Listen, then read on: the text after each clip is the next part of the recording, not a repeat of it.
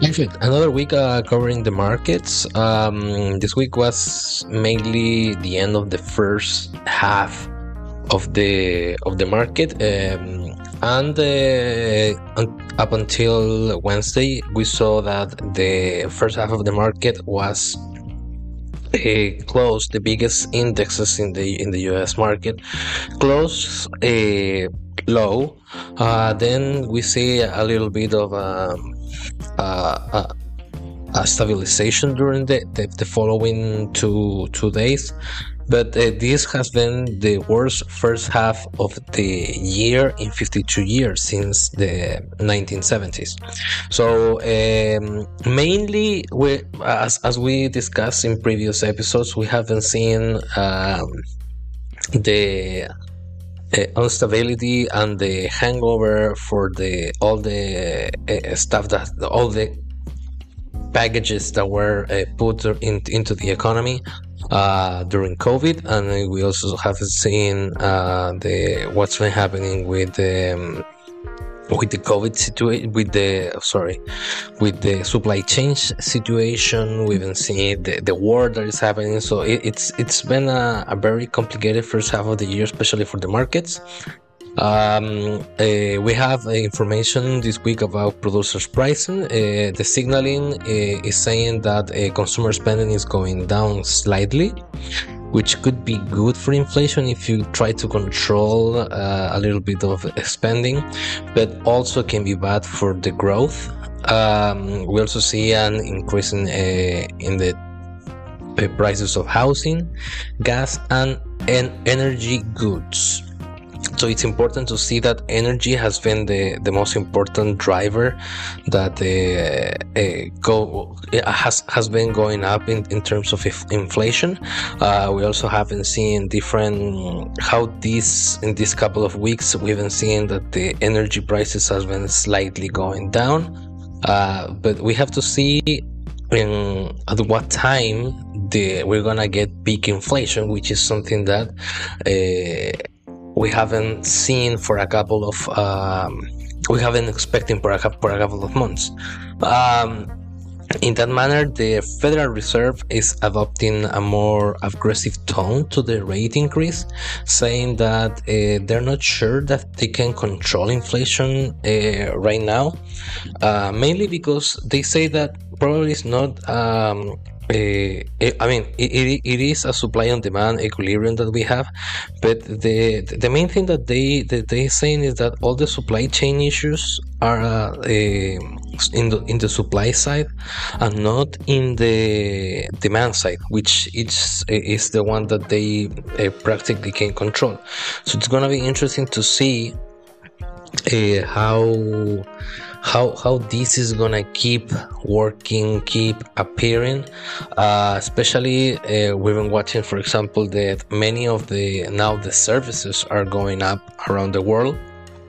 Uh, we see that the quarantine the, the, quarantines are easing up in all all over the world. Uh, covid is not a, a an issue anymore and the travel has been um, it's been uh, going up.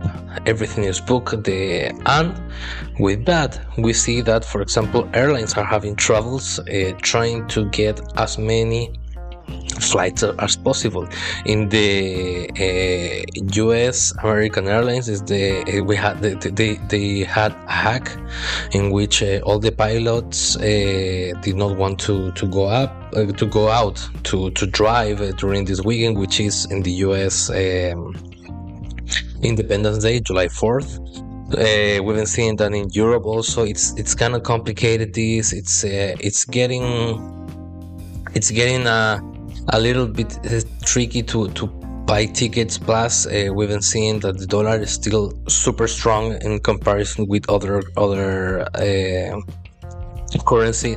So it's gonna be, I think, a pain to see everything goes down. Michael Burry, one of the guys from the from the Big Short movie, which you can see, I think it's on Netflix.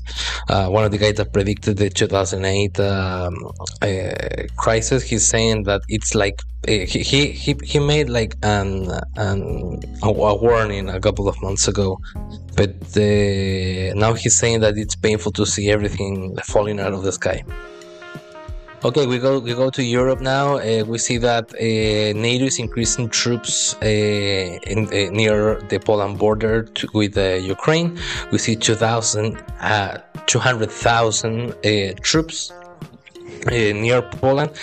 following that, and with the, this NATO approval, we see that Turkey made a 180 degree turn.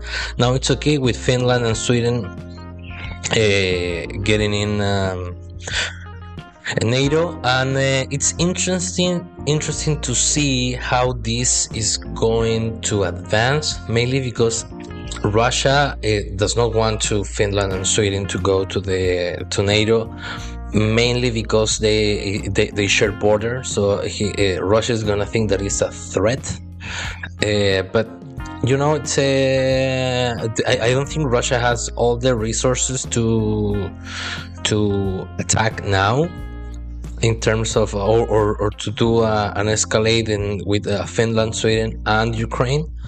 But uh, that makes the move to Ukraine closer to the EU inclusion and even NATO. So um, uh, Russia is still like shelling different uh, parts of the country. We see uh, during I think it was Monday or Tuesday mall that was like uh, destroyed by the Russian army without any reason at all. So it's been like more sporadic the different attacks but it's not like uh, an all-out attack or, or an, an intensive attack in, in ukraine um, we also saw that the G7 got an agreement for uh, electronic vehicles uh, to make the transition faster, mainly because uh, we see that uh, depend the, the, with, with the war between uh, Russia and Ukraine, we see that there was a big um, dependency on oil for for all the economies and this was probably a catalyst to, to start doing that. The only country the only country that it's uh, right now uh, like companies with the electronic vehicles that are like hurting right now are the ones on uh, China because the Xi Jinping doubled down the COVID and zero COVID policy uh, saying that it's uh, is the way to to control the, the COVID policy in, in China. So it's um, we've been seeing also that energy prices are and, and, and commodity prices are, are going down. Uh, this probably will affect and it's affecting right now emerging markets and the the uh, loss of, of the value of their coins. So it's uh it's everything happened at the same time. And uh, we finally uh, gonna finish this review with uh, bitcoin and uh, crypto crypto uh, bitcoin is retesting 19k uh, um, we, we, it, it's it's going out mainly because the, the, the, main thing that is affecting crypto is the um, the bailouts the crypto bailouts. Uh, we see that uh, a lot of exchanges are having troubles. We saw with the BlockFi a couple of weeks ago celsius also and now is voyager which is one of the biggest transaction in in the in the US. Uh, they froze transactions. They froze like everything inside the inside. And because the the interesting thing is that because the the crypto um, they are not legal in terms of they are not regulated by the SEC and, and in the US or in the world by any um, the only way that they could be saved uh, quote unquote, it's uh, using private bailouts. And the, for example, FTX, one of the biggest exchanges in the US, is thinking about uh, buying Robinhood, which is also under the water.